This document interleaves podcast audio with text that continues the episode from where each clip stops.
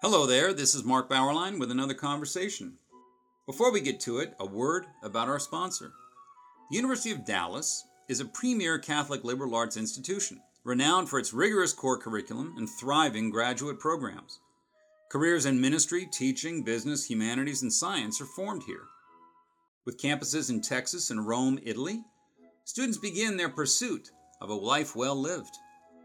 We have two alums of Dallas here at First Things on staff, and they are both superb. For more information on the University of Dallas, visit udallas.edu. That's udallas.edu.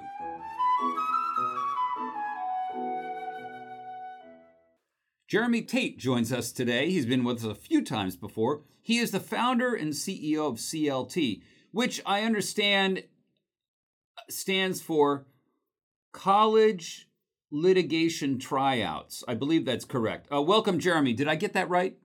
You did. that's right. Hey, and Mark, uh, congrats to you. I think since the last time I was on this podcast, it has kind of blown up, and a lot of my dear friends, it is their favorite podcast. So, golly, thanks for speaking the truth and uh, taking the filter off. Thank you. Thank you. So, uh, tell us about the exam. Just, just, just, just sure. fill us in uh, again. Who takes the exam? What versions are we at now? Sure. Yeah, Mark. So, quick recap CLT launched in 2015, uh, right at the time that both the SAT and ACT aligned with the Common Core standards. Uh, and, you know, my background was running an SAT ACT prep company, and I was shocked. I've heard you before describe the ELA standards in some states. This is basically what was on the SAT and the ACT a bunch of garbage, but leaving off all of the good stuff. Uh, and what I what I saw was that these tests are not just evaluative tools, but ultimately they impact and they even drive curriculum at the secondary level. You put Aristotle and Plato back on the test, it's going to fundamentally change what they're doing in the classroom. So that has been the vision. And I got to tell you, Mark, with Florida, holy smokes, this past spring, uh, Governor DeSantis got in a fight with the college board. Uh, CLT was on the, the good side of that fight, and uh, they added CLT as an option to Bright Futures, uh, including adoption in the whole University of Florida system, Florida State, University of Florida. Uh, and so we're up about 400% right now in terms of test takers. It's been wild. Really? Yes. Yeah, it's been wild. Well, you know, at, New College, we were talking about uh, the New College of Florida, where, where I'm a, a trustee starting last January. We were talking about bringing the CLT exam in way, way back in the spring. So uh, good to see the, the word has spread. Let me come back to you for a second. Uh, J- Jeremy, before you did the ACT, SAT prep thing, you were a teacher, correct? Right. I, I was a teacher uh, and then had, had gone to seminary. And for me, you know, Mark, I was not really classically educated. And the closest thing I had to it was, was uh, about four years at Reformed Theological Seminary in D.C., where I, I first had a sense of how every other generation had been educated. And what that did was it kind of forced me to rethink um, what we had been doing in the classroom and the, the basic purpose of education, which was no longer the cultivation of virtue, uh, but was really just this empty, soulless credentialing, push them through the system. Uh, and I think that's what, what later led to launching CLT. You were a public school teacher before that? Yeah, for almost eight years. Taught for three years in inner city New York uh, at Progress High School in Brooklyn.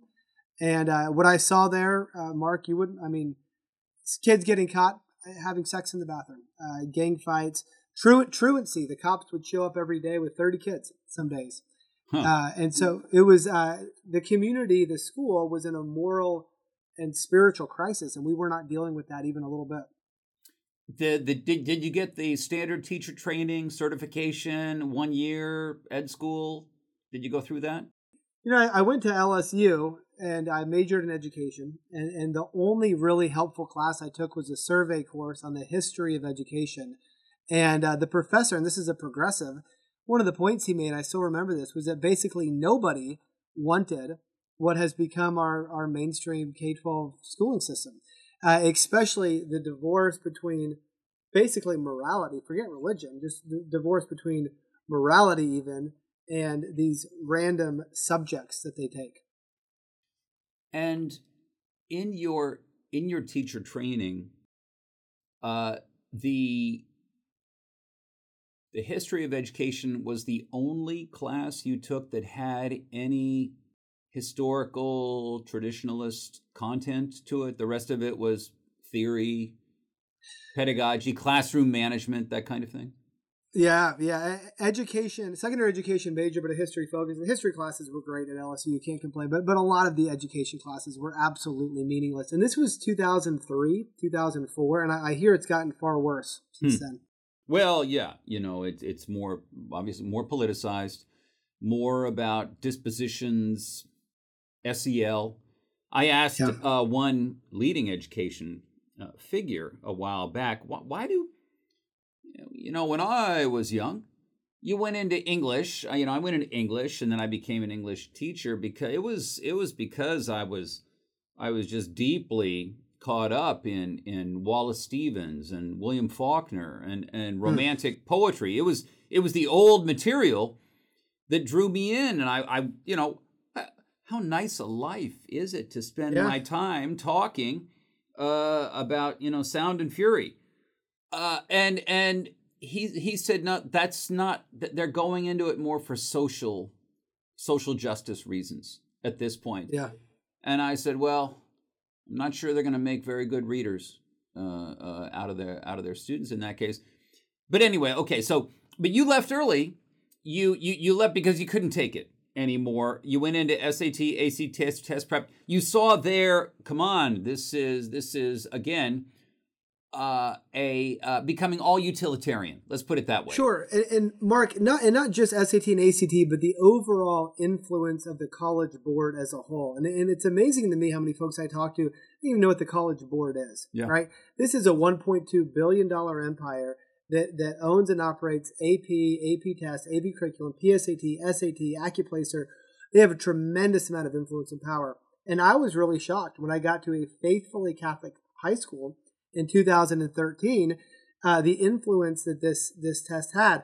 And you know, it, I saw this partly in the way we marketed. We would advertise and market on our AP scores and PSAT scores, a number of national merits, but also um, when when these sweet Dominican sisters introduced an intro to philosophy class, hardly any kids signed up for it. And I was part of talking to them. Why didn't you sign up for? Because it's not AP. These are exactly right. Exactly right. Yep. Right. Right. So they, it was it was the, the, the colleges sort of authorized AP courses, which then filter down to the kids who want to go to college. Totally. Yeah. Got it. Got it. Okay. Now you say you weren't classically, you didn't get really a classical education. You got exposed to it in seminary, and you decided eh, you you got impressed enough to say, I want to initiate a project that is really classical education. Uh, yeah, and, I'd say, Mark, two notes before that. You know, when I went to Louisiana State, I started as a journalism major, but back then you had to take Western Civ. Everybody did. It was part of the core curriculum. I don't think it is anymore, but it was back then. And I was three or four classes into that class, and I was riveted. And I walked straight out of class. I remember this, and I walked straight to the registrar, and I changed my major to history. And later, I changed it to secondary ed with a history focus. Um, but I, I, had no intentions of being interested in history at all. Hmm. But it was because they required me to take this Western Civ class uh, that it was the beginning uh, of a fascination with with our history. Do you know, Jeremy, that your story of being converted into a humanities major by taking a, a required humanities class in Western Civ that's a common story. When I, I, go into this a little bit in, in my last book, when Stanford got rid of Western Civ, a year of Western Civ in 1969. Uh, they got rid of that required class, and they went for again a more a more elective system, uh, a little more diversity in there. What happened sure. was humanities majors at Stanford plummeted over the course of the 70s. That's why they brought back a course called Western Culture in 1980 Hmm. And the lead figure in that was a women's studies professor of history who said, We're going to lose all our majors if we don't have that first year of Western Civ. And I called it Western culture. That's why, you know, famously eight, eight years later, the, the students marched around campus, hey, hey, ho, ho, Western cultures got to go, they meant that course. Yeah. Uh, wow. So, but and and when they got rid of Western culture in the wake of that, humanities majors fell so much that about a dozen yeah. years ago, Stanford said we have to admit students who are already pledging to major in the wow. humanities. So, yeah. so the, the the loss of the humanities in that general ed level kills the humanities at the higher level. So, so you, I, I, I hadn't meant to go into that, but your your your story confirms that. So, CLT, you you decide we need an alternative exam with classical content uh, to it. Who, I mean, you're all alone on this, right? At this point. Totally. I, I was alone, but I, I, was a college counselor, and so I was. I, I knew people in admissions at places like Thomas Aquinas College and Christendom and Magdalen, a tiny little school in New Hampshire. And so I was kind of thinking out loud with them of like, what? Why are you using what I what I was seeing as an aggressively secular admission standard? And they were saying, well, there's not anything else out there. You know, I was saying this is not neutral. Look at the nonsense they're putting on this test, uh, and and yeah, at some point, you know, the idea popped in my head. Well, what if there was a different one? You know, would you accept that? And right away they said, well, of course, there's not a different one. And I didn't come from the standardized testing arena. Uh, and, and if I knew then what I know now, I would not have known how hard the road ahead was going to be. Uh, but how hard could it be to have a different test uh, that reflected a TAC or a Christian education? And they were on board with the concept. And um, and the stars aligned perfectly is that at the same time SAT and ACT had aligned with the Common Core, and a lot of people in the homeschool world, in the classical ed world, were saying we never signed on to this, and now both of the college admissions tests are Common Core aligned. This doesn't make any sense. So, how did you? Okay, so you have an idea. You talk to some admissions people, say yes. What's your next step? Yeah. this is where the story gets a little bit embarrassing, Mark, because I I put out a cryptic job description on the internet for a test developer. The first two people that talk to me say, "You can't do that. You can't. You can't create an alternative to SAT and ACT." And I was like, "I don't want you to validate my idea. I just want you to create the test. I don't know how to create a test." And so, I, I almost give up on the idea. And the last person I talked to is a Harvard graduate, young, 2012 Harvard graduate um, and I talked to her about it. She said, I, I think I got an idea for what this could look like. We talked about the source material. I said, I want this to Aristotle's politics. I want this, you know, C.S. Lewis in the modern age. So she got an idea and she actually told me what it was going to cost to create a pilot test alone. I said, perfect, send me, send me the invoice. In reality, I was a teacher, basically living paycheck to paycheck at the time, running a small SAT prep company. And as soon as she said, send me the invoice, I started calling anybody I knew with money to start to fund this concept. Uh, and eventually talked my college roommate into putting up the seed money uh, to launch CLT a couple months later. All righty. All righty. Uh, it took a few years. Uh, were there certain before what's happened in the last year, which we'll we'll get to, but before that, were there certain threshold moments that you would identify? Huge, huge. Probably the biggest one was Hillsdale College. They adopted in the spring of 2017. And Hillsdale, even to, to date, probably did the most rigorous. And I remember my conversation with, with Doug Banbury uh, a year before they adopted. And he said, Look, Jeremy, Hillsdale loves the concept of CLT, but we're not going to put the Hillsdale name behind it unless it's up to snuff. And so they had two different committees. They called literally every college and every high school we worked with and they pushed us to kind of get our ducks in a row uh, and to get the right psychometricians involved in terms of really getting the test norm referenced and standardized. That was the spring of 2017. National Review covered the story. Uh, Stanley Kurtz wrote a, a short little uh, post on it, and um, it signaled credibility yeah. for a lot of colleges. And so college adoption became kind of easy at that point.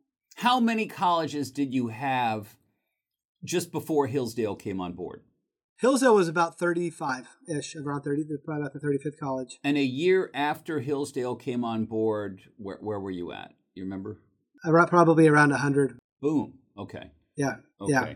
Now, I, I remember because we, we, we, we talked a little bit, worked a little bit t- together on some things. Baylor's adoption was a key moment. Baylor and, and Baylor, Baylor has still kind of you know walked this weird. They, they accept it for homeschoolers, but still technically not for not homeschoolers. No other college has this weird policy. So Baylor still has this. If you've got friends at Baylor, email them and say, adopt CLT. The University of Florida's adopted it. Florida State's adopted it. Yeah. The fact that Baylor is still doing this, we need to hopefully get that fixed. Uh, are there any public universities, colleges outside Florida? Christopher Newport uh, is, is, the only major mm. public outside of Florida that's adopted. And and I'll tell you this, Mark. I remember this story early on. I got a chance to meet with a big public who was a connection for my dad, actually. And I sat down with them, and I'll never forget this conversation. It was a provost or some academic dean, and he says, There's no way we can accept a college admissions test that has people like John Paul II and C.S. Lewis on it. He said, There's no way. And I, I said, Well, I don't, I'm not saying you have to agree with them, but they're two of the most important thinkers of the whole 20th century. Why could they not have a seat at the table? But for him, it was just, it was just assumed that you couldn't do that. Why not? You know, that was my question. Why well, not? I mean, were, were, there, were there legal issues about you know test bias in, in the state? You, you know, a lot of these a lot of these states have bias review panels that forbid any religion in passages yeah. chosen for the reading exam. Uh, was that? I, I mean, it, to me, to yeah. me, I would say because the test is voluntary, then, well, if you've got someone who, if you have a family that is hostile to Juda- Judaism or Christianity or Islam, they don't have to take the test. Yeah. What's yeah. the problem?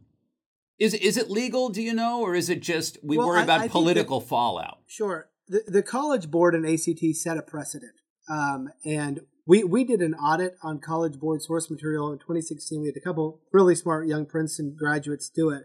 They found a total of zero uh, well-known Christian thinkers or theologians uh, on any SAT they could find.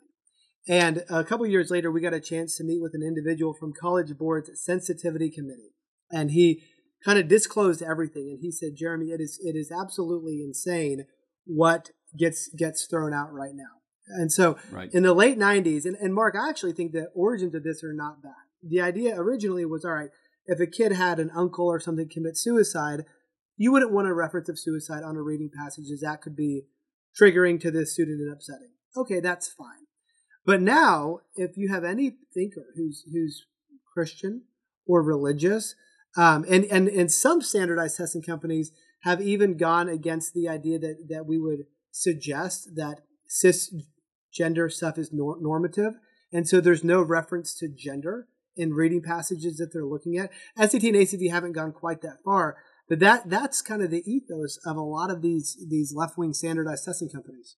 You know, I did a piece uh, many years ago, actually, on the bias review stuff, and said that the conclusion, I mean, California's disqualifications of passages. You can't have any passage with bugs in them, for instance, because some kids some kids lives in houses with cockroaches, and this could be uh, distressing yeah. to them. So, but I said that the result is that they end up choosing the most dull, boring, banal yes. passages yes. that itself yes. makes for a struggle to read. You're you're adding totally. a factor of oh my goodness, this writing. There there is the writing is is so it's so plain.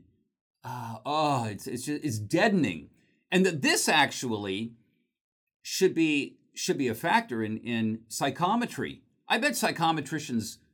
I bet you can find sure. stuff on boredom affecting reading comprehension in in these in these. But nope, nope. This is where we end up. You know, let's talk about penguins in Antarctica. Totally. Uh, totally. Okay, great. Yeah. Yeah. Yeah. Anyway. Yeah, and, and we're and we're taking the exact opposite approach, Mark, in, in saying that look, if a passage can't offend anyone, it's probably not very important either. And a lot of the texts we're putting in front of students, even texts, you know, we, have got Darwin on our author bank, and we have Karl Marx, and some people don't like that. Um, if it's not distressing to anyone, at least in their own time period, it's probably not worth reading either. Yeah. Let me get to another issue uh, because I want to I want to talk about this. we're talking about college prep, but my son took the CLT last spring or end of the spring, early summer, and he didn't do it for college prep because his application was already in the previous fall, and he was going to a school, a music school, uh, that did not require any any test, any standardized test. Uh, but he took it anyway because of the homeschool issue in the state of Virginia.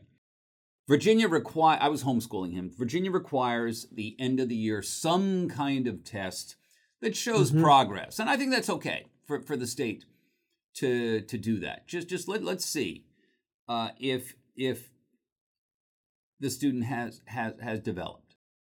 And so I wrote to the I mean they had a list of tests, the Iowa test, the SAT, ACT, and I wrote to the superintendent of, of, of assessment and said, "Can can the CLT qualify?"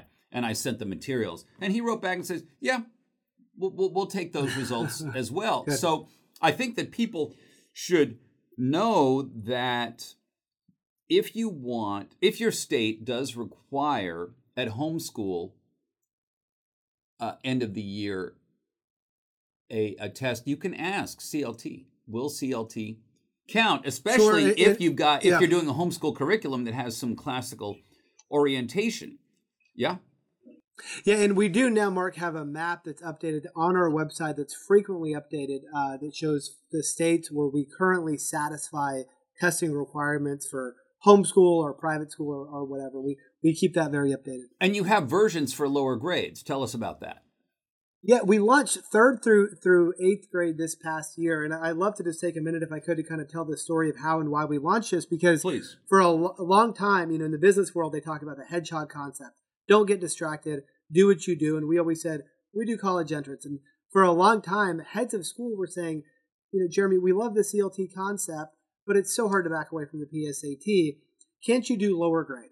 And we said, no, no, no. We think this is where the influence is. We want to do, we want to stick at these levels.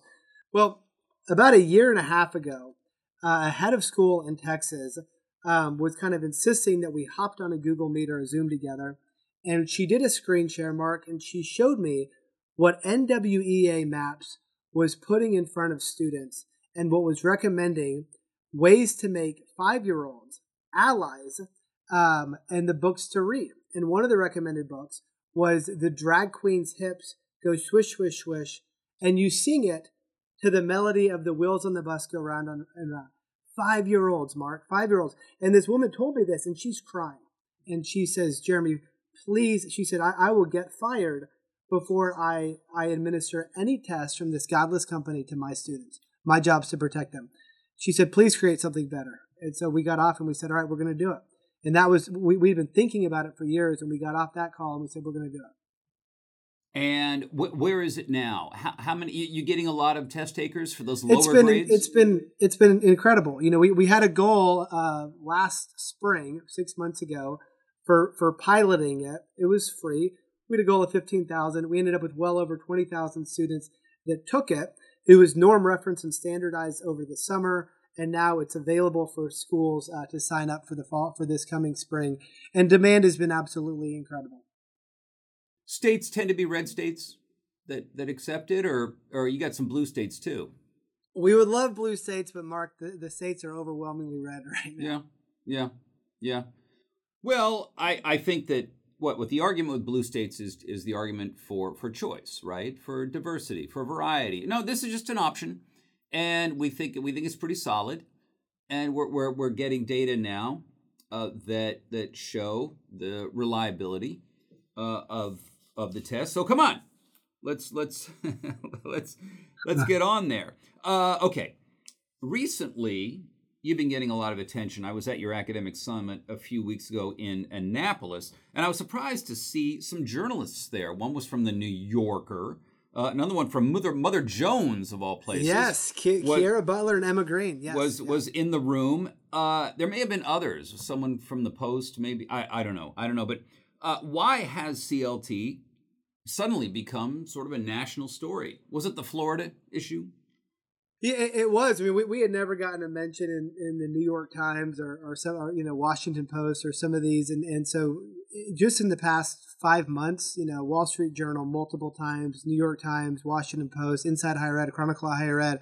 So I, I think folks understand that this is this is big, and I I I'll quote David Coleman here, um, Mark, who's the CEO of the College Board, and the way that he puts it is that there's no force on earth that's strong enough to prevent teachers from teaching to the test.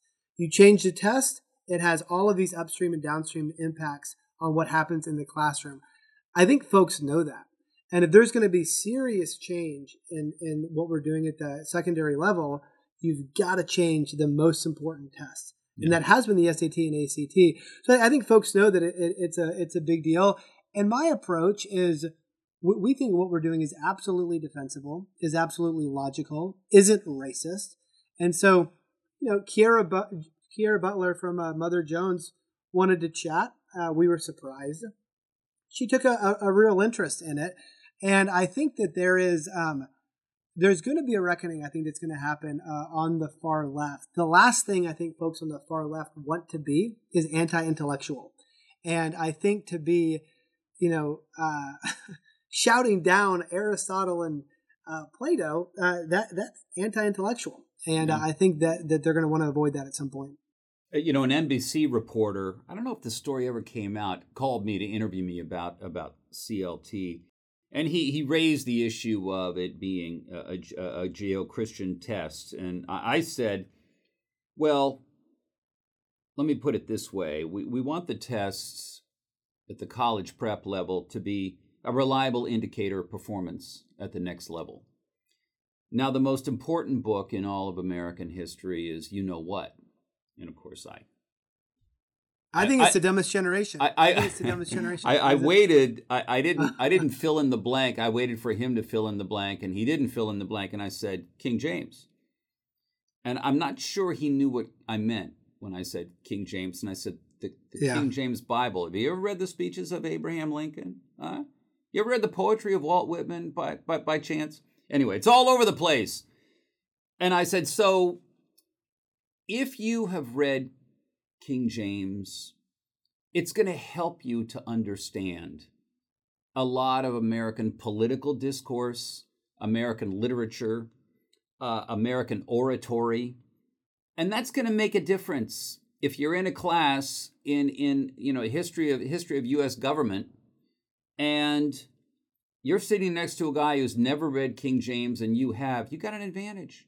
You got the background knowledge, right? The cultural literacy that E.D. Hirsch said was, was argued for, for 40 years is so essential to performance. So that's validation of the CLT exam at the next level. And I, I mean, I had to explain this to yeah. him. And I mean, the journalists that, that, I mean, we know that, you know, journalists are not terribly well educated people. They're not well read. They're lazy and they're, they're complacent. And, and so you have to explain these things to them. Have stories come out? I've you been happy with, overall happy with the, with the publicity? You know, what, one thing I've been uh, so Angel Adams Parham is our, our board president, uh, and, and, she's done a great job. And, and, a couple of times she talked to you know Chronicle or Washington Post or others, and I, I think she got a sense that they were going to write a hit piece, and it was going to be. And, and one of the things Angel said is, look, if you try to paint CLT as just this right wing culture war thing, you know, she said that the people who are going to pay for that are going to be people who look like my kiddo. She, she's an African American professor at UVA. And she said, uh, CLT is not going to hurt from that. But, but what's going to happen is people who look like my kids are not going to want to send their kids to classical schools. I thought the Washington Post was actually pretty fair. Yeah. I thought New York Times talked to Dana Goldstein for a long, long time. I thought she was pretty fair uh, as well. So overall, I think we've been pretty happy, and a lot of that I, I would attribute to our board president, uh, Angel Adams Parham. My assumption is that it's not the test itself that bothers people really but what it represents. It, it's it's sort of the return of Western civilization. We got rid of that. Come on, and now and now you're now it's back. Isn't that the the issue? Oh, totally, absolutely, absolutely. So, your politic approach is we're, we're an option. It's uh, it's a big it's a big world out there. We think that what we do is is a good assessment of of of the full education picture of of a student. Uh, what uh, last question? Uh, what what are we going to see from CLT? Anything big coming in the next three years? Man, three years. I'd love to go beyond that. Uh, we we've got a, a goal, and we've got 17 years left to do it. We want to be number one over SAT and ACT nationwide, uh, and we've got an incredible. We hire big from Hillsdale, big from Patrick Henry College, uh, from the University of Dallas, from TAC. I mean, we're, we're doing this with, with students that have gone to these kinds of, of colleges. They make the very, very best employees. We have an incredible team, Mark, uh, and we're super aggressive. Uh, we think that College Board and ACT are toxic. Um, I'm very confident we're going to be in legislation in several states in the next few years. Uh, I think uh, you've you've been involved in some of those states already, some of the ones that we're talking to right now. Uh, so I, I, think the future is bright. As you said, a lot of folks uh, are are copying the good work that Governor DeSantis is doing in Florida. Uh, I think we have reason to believe CLT is going to be another front that's going to happen. Sounds good. We'll have you on in in, uh, in a year again, Jeremy, to fill us in on where CLT stands. Uh, for now, thank you for joining us. Mark, thank you.